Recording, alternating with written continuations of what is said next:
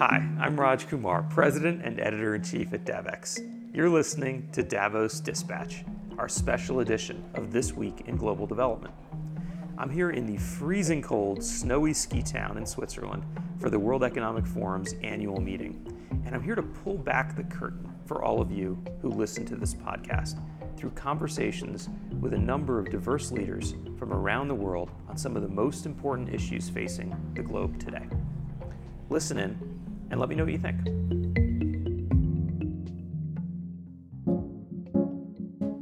I'll be joined today by Samaila Zubairu, who's the president and CEO of the Africa Finance Corporation, to talk about the move that's called billions to trillions. The idea that we can somehow crowd in private sector finance at the level of trillions of dollars to solve the climate and other development challenges the world faces. I'm eager to hear from Samaila about what's working and what's possible. Nice to see you, Samaila. One of the big themes that we have been talking about, I think here at the World Economic Forum, but more broadly in the development community, is development finance. This is your area of great expertise, what you do every day.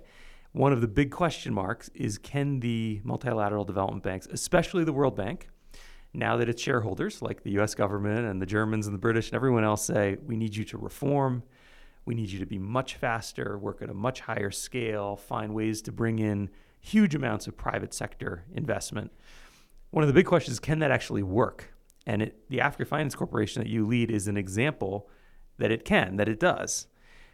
But when you look at the way the MDBs are structured, their culture, the way they currently work, what is holding us back from here to the point where we actually see the billions to trillions agenda start to play out in real life? Very good question. And the answer to your question is yes. You know, with partnerships and collaboration, it certainly can work. You know, like I was saying, um, and I've said to you several in the past, the Africa Finance Corporation is an example of public private partnerships, innovative public private partnerships with the capabilities to mobilize additional capital to work at scale, you know, um, through what we do. And I'll just give you some examples just so that you, you, you know. You know, I we commissioned uh, a wind farm in Djibouti um, last year around September. It's the first independent power project in the country. It's the first uh, uh, renewable power plant in, in the country. It will provide um, 50% of the energy requirements of, of the country, and it will put them, you know, on a, a good trajectory to be one of the first countries that will be entirely powered by renewable energy. Um, the power plant there is going to replace imported energy from Ethiopia. Now, how did we bring that to life? It was a collaboration between the government of uh, Djibouti through the Great Horn Investment Holding Company uh, which is the entity that owns their ports and most of the assets in the country. We said to them that we would like to work with you to do this, and we'll do it in a partnership in which you would be a limited partner, you would be 10% shareholder, you know, and we would um, put in the capital that's required to develop and de-risk the project. And we did that, um, starting at 90%, you know, and as we de-risked the project, um, we got to stages where we could talk to partners. We invited FMO. Uh, That's the Dutch Development Finance exactly, and and they came in together with the Climate Investor One, and we sold down 39 percent uh, of the entity to them. So we reduced from 90 to 51 percent, and together we completed the development. Together we put in place a construction finance uh, equity bridge instrument to construct the plant and we commissioned it. Now we have um, debt providers uh, coming in, lining up to provide debt uh, for for the project. Right, because you know there's revenues. You're selling electricity, and you know people have to exactly. pay for that, so exactly. you can easily create a bond exactly. against exactly. it. I mean, the, the plant is commissioned, so there's electricity on the grid now. So people now will not be wondering if the project would happen. You know, um, they can see the plant, they can see the energy flows. Of course, I, must not forget to add that uh, we got uh, MIGA guarantee. That's an arm of the of the World Bank. So that shows you how the collaboration and partnerships coming together, make things work. So, what do we do going forward? How do we scale up? We scale up again with partnerships, you know, um, by working with institutions like ours and several others across the continent and across the global south, you know, and having dedicated, you know, um, funding lines uh, for both equity, which is what is required to de-risk, and also for debt, you know, um, and then together we can do the development that will make it attractive. We would de-risk the opportunity and make it attractive for commercial capital to flow through. Yeah, so just so- once you have cash flows, commercial capital can flow through. That's right, because then it's de-risk. We, we talk about this word a lot, so I just want to kind of emphasize what it means. In Mhm. this case, you put up your own money. Yes. You said we know we have to do some feasibility studies. We know we have to write up a power purchase agreement to make sure that there, if there is power, somebody will buy it at what price. We know we have to do all the legal Pay work. for legal fees. we got to go meet with the government. We have to mm-hmm. make sure that they're really going to be invested. There's quite a bit of upfront work and money, Yes. and someone has to be willing to risk that Exactly. because, of course, it's possible the project fails, never starts. Yep. So you do that upfront with your own money Yes. as Africa Finance Corporation. Once you get to a certain point where it looks like this wind farm project could really work, you're able to bring in other investors, private and public. Yep. And then eventually you can start generating money through the project when the wind farm is built and sell off bonds Yes. against the revenues that are coming in. Exactly. So that's sort of the perfect example, I think, of what people mean when they say billions to trillions Yes. right? You take a rel- your your organization has three billion dollars in capital, Slightly above, yeah. slightly above. Yeah. Um, but the, probably the biggest asset you have is that you're on the ground. Yes. You know that there is such a thing as Djibouti and its need for wind and its opportunity around wind. You know the government. That's a huge asset, and so you're able to find and identify these these projects and bring all the pieces together. I guess the question is the MDBs now that they have this new lease on life, they have this new mandate from their shareholders. Can they do what you're doing? Can they do it at a much higher scale, given that they have much more capital, at much faster speed, just given the urgency in the world, especially around climate? Is this actually possible? It is possible, you know, and just to kind of provide some context, you know, so we've uh, we've just closed the, the books for 2023. We're closing with total assets of 13 of uh, 12 billion, you know, um, and um, yeah, so we we've grown to from 10 and a half billion end of 2022 to 12.1 billion end of uh, uh, 2023. It shows, you know, the, the, the growth in, in the business and in the opportunities. So certainly it is possible. I mean, all the multilaterals can definitely do that, but I think it will be more important for us to have partnerships. You know, so we have a lot of frameworks. So we have the common finance uh, um, um, Agreement, uh, uh, framework, Framework, yeah. whereby we have most of the multilateral developments uh, working together. We had a summit in, in Paris last year. You know, we have the Africa Investment Forum, whereby the multilateral development banks and the multi, uh, development banks out of Europe and Saudi Arabia all work together to do um, projects in Africa. So all of these tools help. What is most important is for us to uh, introduce more urgency in our approach to work. You know, we, we need to um, really try to focus on outcomes. We need to be asking ourselves, how many megawatts have we caused to happen?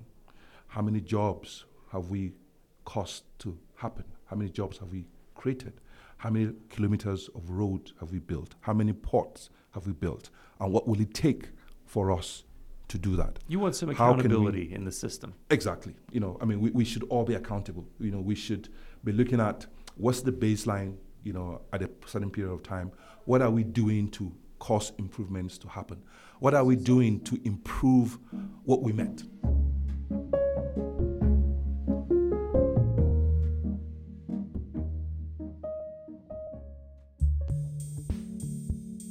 Are you interested in the intersection of business and social impact?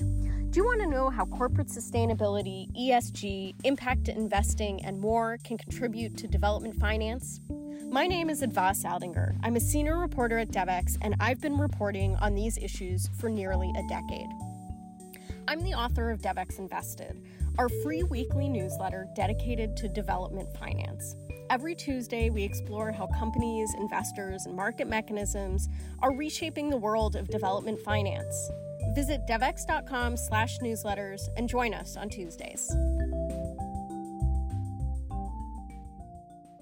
so much of the conversation is still about inputs. It's about money. You hear a lot of discussion about how big is the capital, how do you stretch to the, you know, sweat the balance sheet, get more cap. But there's a lot less discussion about these kinds of outcomes, about megawatts, you know, children in school, literacy rates. There's much less discussion about that. And I know you're a big critic, not just of that in the multilateral system broadly, but also when it comes to the bilateral aid agencies themselves, that there needs to be a much more accountability for all the billions of dollars of taxpayer money being spent on development. Yeah, I mean, I, I, exactly. And for me, you know, like I said earlier, you know, I want us to really be focused on what can we do, you know, um, to accelerate development impact, and that comes with having partnerships. You know, so what we do, I'll give you an example again. We created a company, you know, uh, in partnership um, with government and we put in place managers, you know, and they're focused on um, industrialization, you know, focus on value chains, ecosystems, you know, Where and cost and transformation. I'll give you some examples.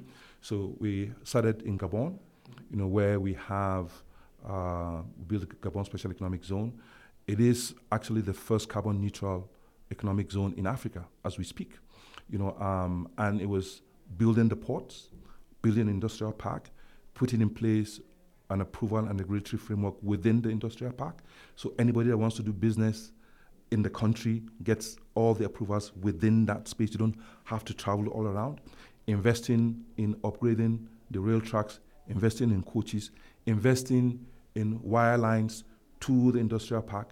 And Gabon has now gone from exporting raw logs of wood to uh, furniture, veneer, plywood, Sherwood, with over 80 companies from Asia, uh, Europe, all operating, and China, all operating within that zone. In fact, we actually have opened a showroom in the US where we're selling made in Gabon furniture. There, we're able to provide the history of the wood, the tree, and how it was. You can trace it yes, and certify it. Yes, you can trace it and see that it's FSC satisfied, everything. So that's an example. We've replicated that again in Benin Republic, where we're focusing on cotton, cashew, and soya. We have exported, you know, T-shirts, you know, um, to the children place in the U.S. You know, um, out of that, you know, we're looking at uh, livestock in Chad, where we're now providing livestock, you know, within Central Africa. You know, um, so there's the continental free trade is, is happening, you know, because we, we now have livestock from Chad being consumed in Cameroon, in Gabon, and the Republic of, of, of, Congo. And this is something that we can do at scale. We're also having conversations, you know, about export to the Gulf, you know, of, of, of the livestock, you know, and of course we are looking at a project, similar project in Nigeria, you know, um, at the Remo Industrial Zone, in Cote d'Ivoire as well, and in, and in uh, DRC, and ROC, where we actually have scaled up our ambition there.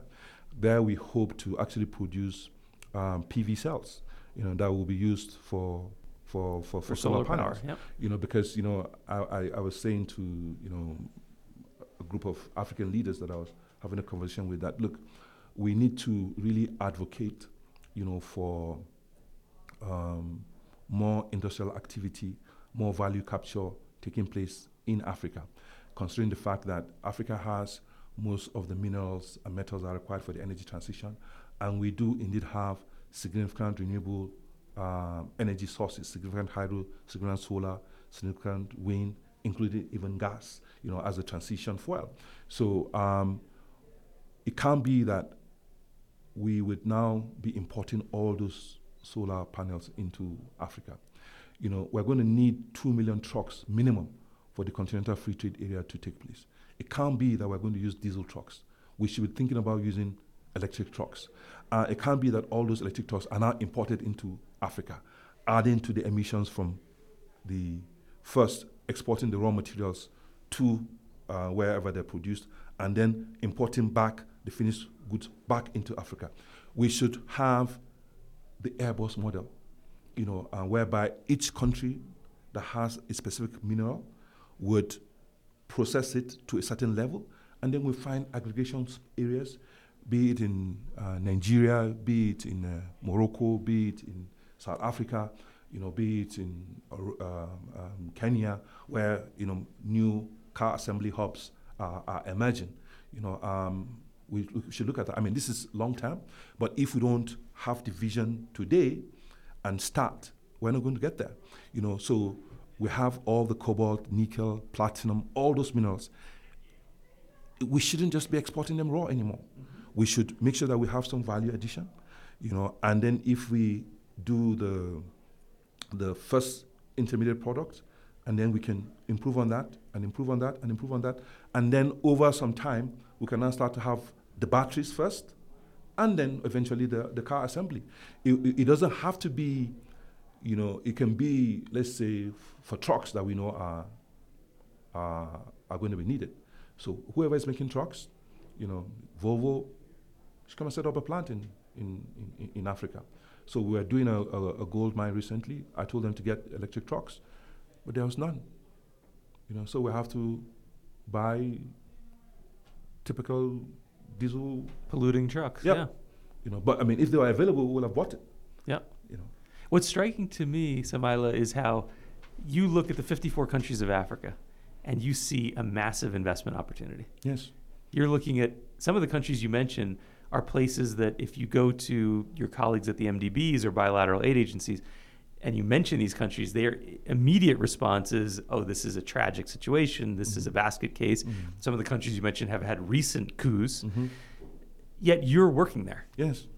W- what is the disconnect? What is it like for you when you meet with your colleagues in the West and the major donors and, and have discussions about these places? It seems like you're coming at this from a very different angle. Yeah, because that's my so my, my, my mandate is Africa. You know, they are looking at a broader uh, uh, horizon, and so they can pick and choose what works for them. But for me, I have to make Africa work. That's my job. My job is to make Africa work, irrespective of all the challenges. You know, I tell the team all the time, and I have an amazing team. You know, I tell them that look, our job is to find the reason to make it work, not the reason for it not to be done. So we have to reverse it. Our job is to find reasons to make it work. And we have made it work. So, how can we replicate what we have made work? What can we learn from what hasn't worked? How can we perfect that over time? And I just want to give you um, one example of, of, this. So, Zambia is in default. You know, so generally the, the view is that um, everything has gone wrong there. But our projects have not failed. We continue to get repaid. And how is that? Because you know we have properly diligenced the project to the cash flow, you know, and the cash flow has not changed. The government is having issues, but our project is not having issues. Right. They need whatever it is that you're providing: energy, it, exactly, water, power. Exactly. And, and and we're getting paid. You know, um, in most jurisdictions, you know, we're able to you know, look at the project. So I give an example. Let's say, you know, you mentioned Sierra Leone, for example, and Liberia, countries with significant mineral resources, but very low GDP. You know, so if you just look at the GDP, you can't do anything in that country. You know, but uh, what we're saying to them and what we're trying to work with them to do is to change that. You know, um, and we have a plan to change that. And we can change that by first having very extensive geophysical mapping of the territory to know, you know, uh, with reasonable, um, I would say, confidence, the amount of minerals that are in that country, and then we would invest, you know, to prove those mineral resources, you know, and we'll create a framework whereby um, they can attract partners, you know, uh, alongside us to develop those resources. And that's how the GDP grows. You know, but if you just look at it as it is now, I mean, war, famine, or Ebola, all these other things, you don't do anything. I, I think the main pushback you would get from people is they would say governance is the big problem because how do we trust yes these countries have mineral resources under the ground but there's a long history of corruption you know we might go in and take some risk and then we find that the project gets nationalized or somebody comes in and tries to ask us for money from this project. How, how do you bring this confident perspective to circumstances that have had you know so much poor governance in the past and even currently face a lot of political uncertainty? True. I mean one step at a time. That's what we do. You know we try to create a, frame, uh, a framework where it's clear how we operate. You have to agree to how we operate. And we start with experiments. We start with pilots and we build on that. That's what we do. We started first in gabon. Now we're in benin. Now we're in togo. We're in nigeria. We're in chad. You know, we're, we're, we're in Cote d'Ivoire, you know, so it's one step at a time.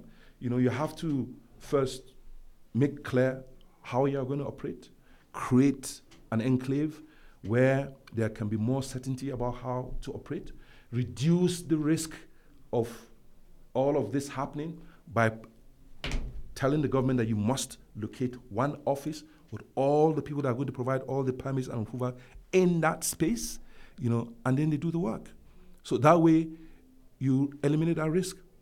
You know, so it's one step at a time. You know, one successful model after the other.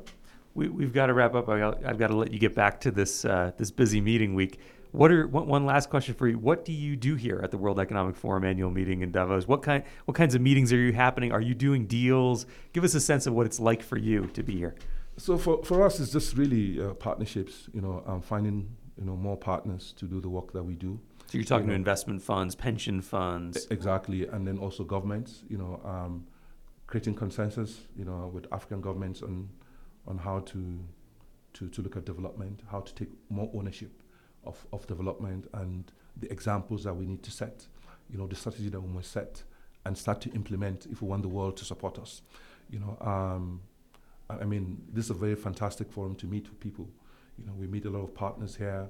You know, uh, we have a lot of partners that are working to um, accelerate development impact together with us in Africa. This is a good forum for us to meet them. And this is a good forum for us to also make a case, you know, for um, the need for Africa to be an investment proposition, bearing in mind, you know, all the vast minerals and the significant um, renewable energy sources. We have the chance to produce the energy transition with the least carbon footprint, you know, so we make that case and yeah. we hope partners will work with us. Well, it is always fantastic to see you, and uh, especially to hear this this perspective about opportunity and what's possible. And uh, I think it's really refreshing. And thank you for taking a few minutes to to join us for this podcast, Samaila. Thank Zubairu. you, Raj. Always, always a, pleasure, pleasure to talk to you. Always. Thanks for listening to Davos Dispatch, a special edition of This Week in Global Development. If you enjoyed today's episode, and I sure hope you did, please share it, or you can also leave us a rating or a review. Make sure to subscribe on your favorite podcast streaming platform, and I'd love to hear what you think. Feel free to shoot me a message on social media at Raj underscore Devex or send an email to podcasts at devex.com. Davos Dispatch is a podcast from Devex, and it's hosted by me, Raj Kumar. Today's episode was produced and edited by Naomi Mihara.